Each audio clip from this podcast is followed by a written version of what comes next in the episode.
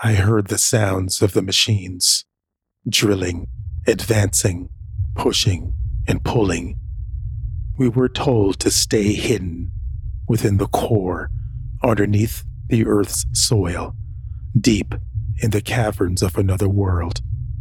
An alleged faith healer emerges from the center of the Earth. A Homeland Security agent is assigned to track him down. Is he a threat, a lunatic, or an answered prayer? Welcome to Earth Stories. Surface dwellers have limits. Their instruments can only reach a percentage. They can't detect what lies beneath. Elders have warned us never to journey to the surface, or the earth will stop spinning.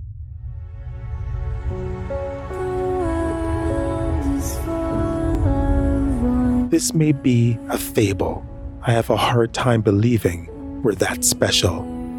They also said the surface dwellers are irrational, placing too much emphasis on ethnicity, on skin color, and facial features, dividing themselves into tribes.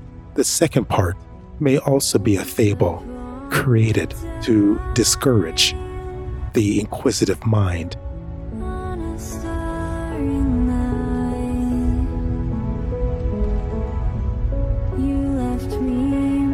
It's hard for me to imagine tribalism or world divided. For me, it's counterintuitive. But the elders say the surface dwellers have gone astray, feasting on the remains of morality. Books have been written about their savagery, their backwards technology, their basic understanding of life. Arbeit für richtig Geld ob du glaubst, dass ich fleißig gewesen bin, dass ich gearbeitet habe, dass ich mich in diesen Jahren für dich eingesetzt habe, dass ich anständig. But yet, I'm curious about these monsters on the surface. Are they as dangerous as we're led to believe? My tools pierced the rocks and dug through the layers. Bodies found curled and preserved in the stones. I'm not the only one who ventured from home to risk it all to climb to the surface. These poor fools dug with their hands instead of tools. No wonder why they got stuck in the grooves and couldn't figure out how to wiggle free. Before I left the core, I plotted my every move and secretly practiced with the tools and thought of ways to contort my frame just in case I was stuck in the rocks. I also studied the vibration patterns to determine the best path to dig. Travel estimation was uncertain. It could take days, weeks, years. It was unclear. The burning question what was up there. My life revolves around the core, nothing more, nothing less. The core is the essence. Each one spins the wheel. Months come and go. My movement is slow. Vibration ripples down from the surface. Arms and legs grow weak. Pools cannot compete against the thick, dark clay. Heart is faint. Eyes turn gray as I became inanimate, like the fools before me trapped in stone. Core dwellers are resilient. We can survive without food for a very long time. Not sure how long I've been here time itself becomes irrelevant, along with my purpose to climb to the surface.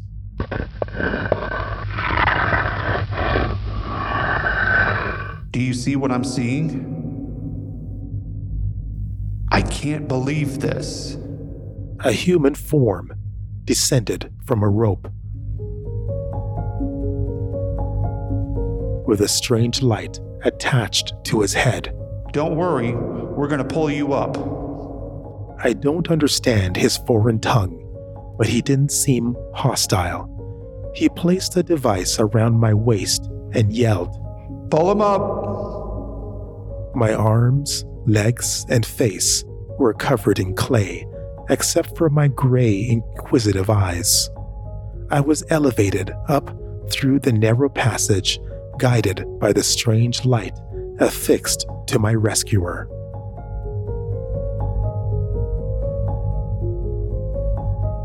A bright orange disk stood motionless at the mouth of the hole. This must be the sun. Behind it was a clear blue expanse with puffy white objects moving slow. The rays of the orange disk, aka the sun, warmed the clay the closer I got to the surface. I emerged to the land of the surface dwellers, my eyes squinted, trying to make some sense of colors and shapes. Everything seemed intangible, like a dream made out of shadows. The surface dwellers looked similar, with arms and legs, mouth and nose. They didn't strike me as the monsters of folklore. However, on their arms and legs they wore material to cover their bodies. Even the reproductive organs were hidden. Four of them moved cautiously. It must be their first time seeing a core dweller. One of them raised a long metal stick in his hands and pointed it to me. This must be their form of a greeting. Lower your weapon. The rays from the overhead orange disk continued to soften and crack the clay from my body. How long have you been down there? What's your name? Where did you come from? I didn't comprehend. It was syllables and words without meaning. All of the clay reduced to dust, revealing my natural form.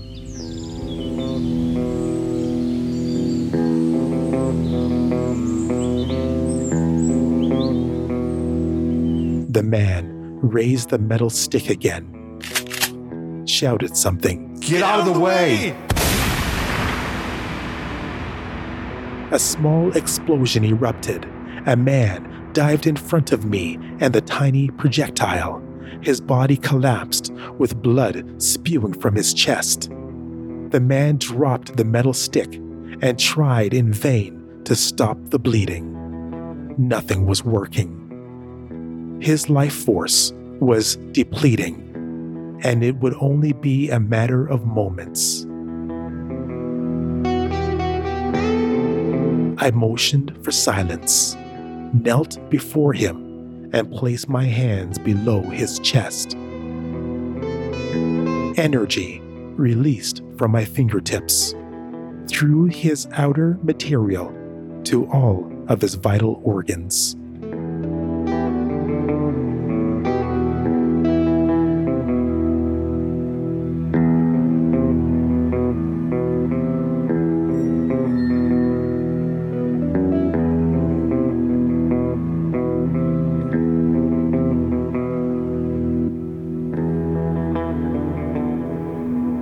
Know, I never pictured myself hauling rocks at 7,000 feet below the Earth's surface. You know, that's crazy. You gotta have a screw loose or something like that. Well, you heard the reports, right? Um, gas leaks and walls caving in. There's tons of safety measures, but there's no telling when all hell is gonna cave in on you. So, why on God's green earth did I sign up for this? Now, if you're thinking, you know, for the money, you're onto something. Not gonna lie, the pay is decent. It provides a roof and food in the fridge. You know, times are tough. Many of my friends are unemployed or barely scraping by. But besides the money, there's something almost spiritual down there. Can't really put my finger on it. Perhaps it's getting away from all the politics and I guess social media. You know, no sense bringing up the so called smartphone. Can't get reception down there to save a life. My best defense is what they call a self rescuer. Now, it's a small device that provides about 30 minutes of oxygen just in case things get, eh, you know, ugly. Never had to use it before, and I'd like to keep it that way. I can see I'm losing you. Hey, no sense rambling on.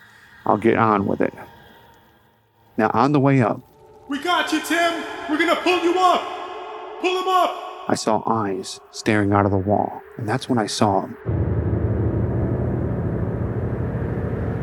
Wasn't really sure what I saw, but I knew we had to stop. Now, the tricky part was yanking him from the wall and into the elevator. Now, to spare you the details, we got him to the surface. His entire body, except for his eyes, was covered in clay. I tried talking to him, asking questions, but I got zilch. How long have you been down there? What's your name? Where did you come from? I guess you want me to get onto the miracle. All right, I'm almost there. The clay cracked as his toes and fingers wiggled from the dirt. One of my overzealous workers raised a rifle. I tried to de escalate the situation by telling him to lower his rifle. All the clay slid off, revealing his butt naked, silver skinned body. That's when everything kind of happened in slow motion, you know.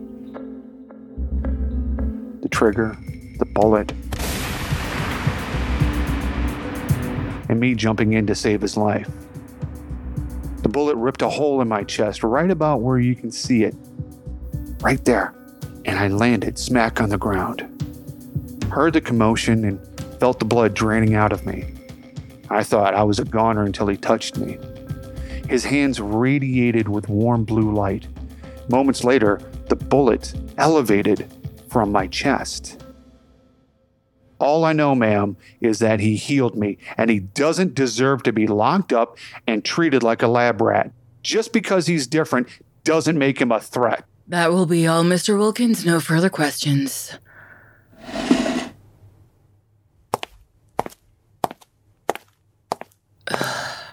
This is my 10th interview today about some freak with silver skin they dug up from the mines.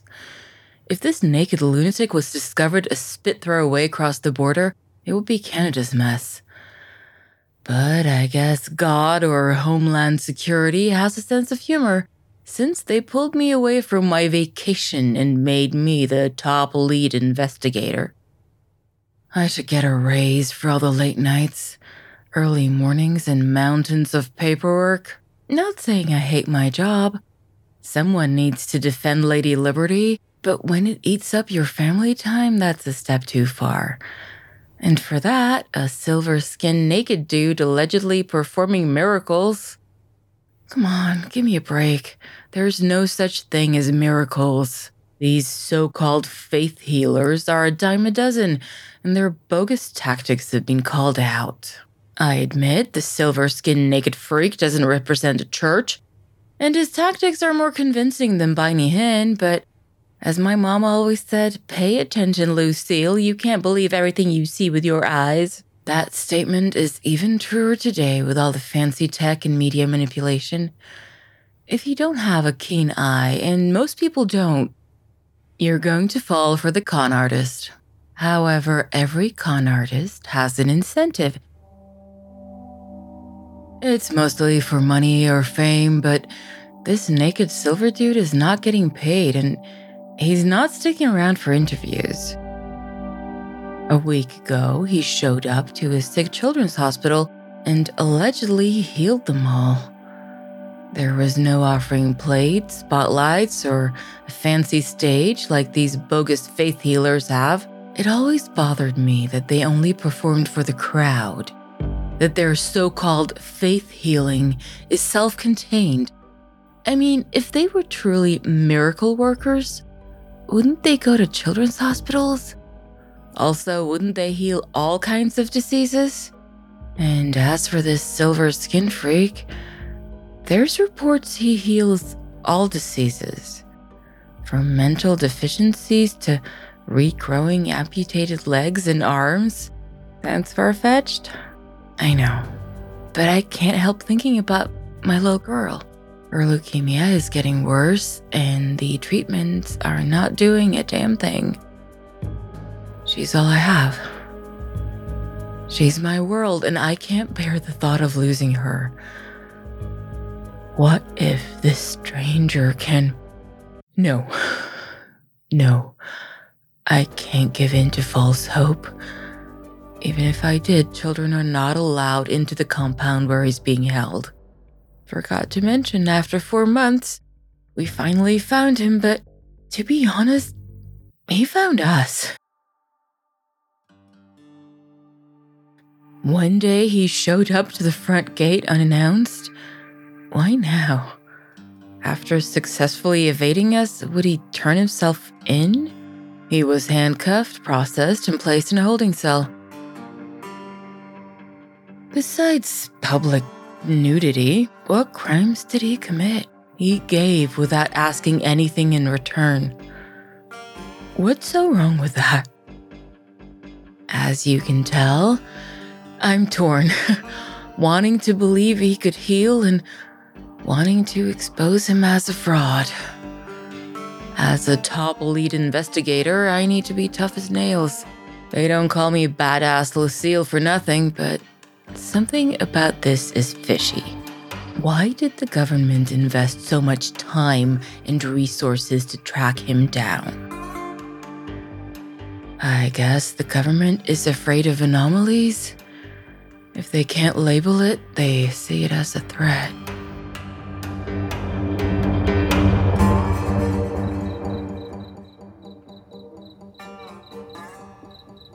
Maggie, head down.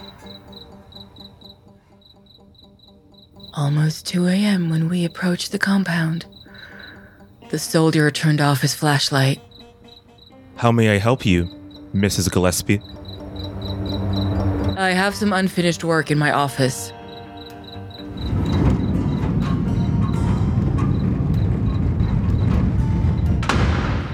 He raised the gate as we entered.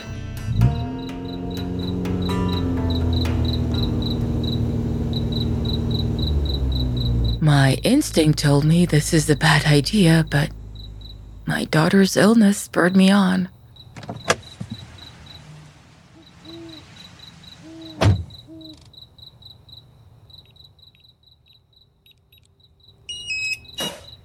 Security code entered.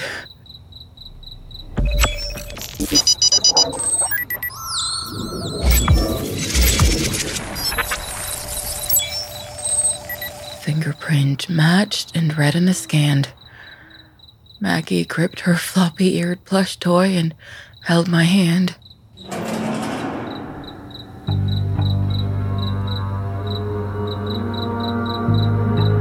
Reinforced steel doors slowly opened to a vast room with a glass holding cell in the center.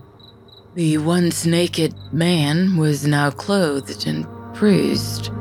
Blood leaked from his silver skin. His eyes were a faint shade of gray. Why did they do this to him? His thin muscles shivered. He tried to greet us, but collapsed on the floor we approached and stopped a few feet from the glass. Can you hear me? He looked at me and then at Maggie. There was freedom in his eyes. I'm sorry for how we treated you. This isn't right. That's fine, Lucille. Wait, how do you know my name? Your name is all over the news. Of course, I recognize you. He looked at Maggie, cleaned the blood from his face, and gave her a smile. Why did you turn yourself in? He pressed one finger on the glass and moved it to Maggie. Because of her. What are you talking about? She's all you have. That's why I'm here. I held Maggie's hand and took a step back. I don't believe in miracles or so called faith healing, and I don't believe in you. So, why did you bring her here? This question tore through all my defenses. I thought that you could. How long has she been like this? All her life. Both of you, step closer. Do me a favor, Maggie. Remove your hat. It's okay, sweetie. Mommy is right here. The stranger placed his silver palm on the glass and closed his eyes. Maggie, give me your hand. She pressed her tiny fingers on the glass. A soft blue light traveled and encircled her body and restored her complexion. Her once bald head, due to the radiation treatments, gave way to long curls of hair. The man slumped forward. His breathing was shallow. Thank you for healing her. Since the creation of all things, we have existed. Beneath the surface, in the shadows, within the core, spinning the wheel. Our nature is to restore, to heal. Your nature is to explore. Not only did I heal your daughter, I gave her my power to bring light to this fallen world.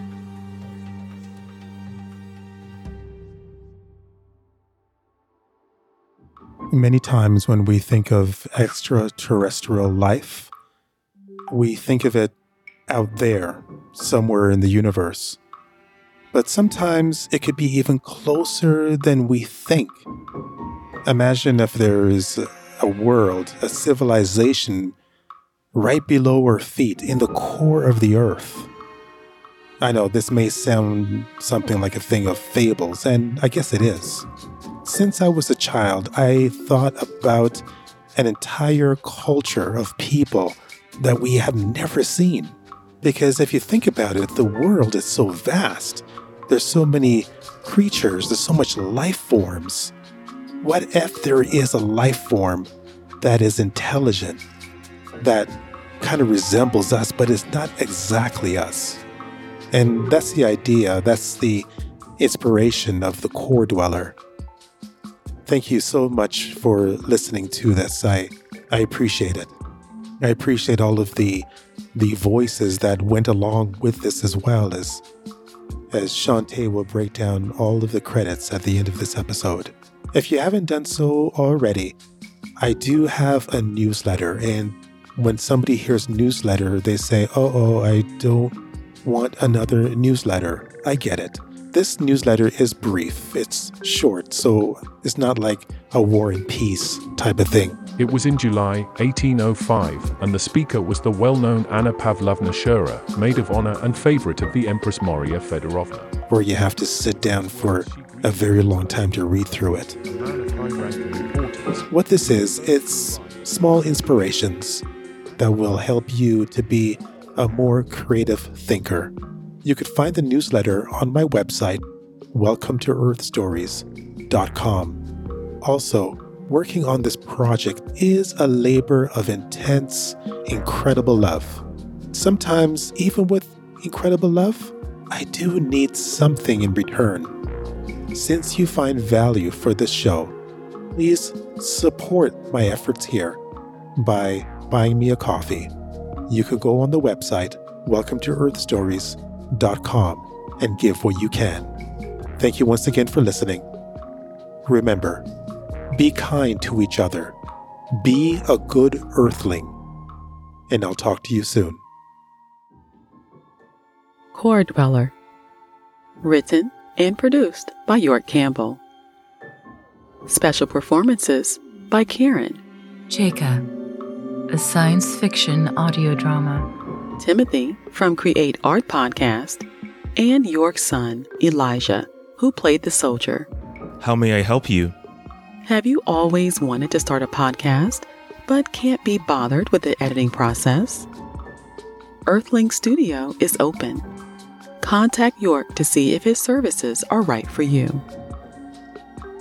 You can direct message him on Twitter at Poetic Earthling or on his website, welcome to earthstories.com. I'm Shantae from CTAmarketing.biz. Thank you for listening and see you next time on Welcome to Earth Stories.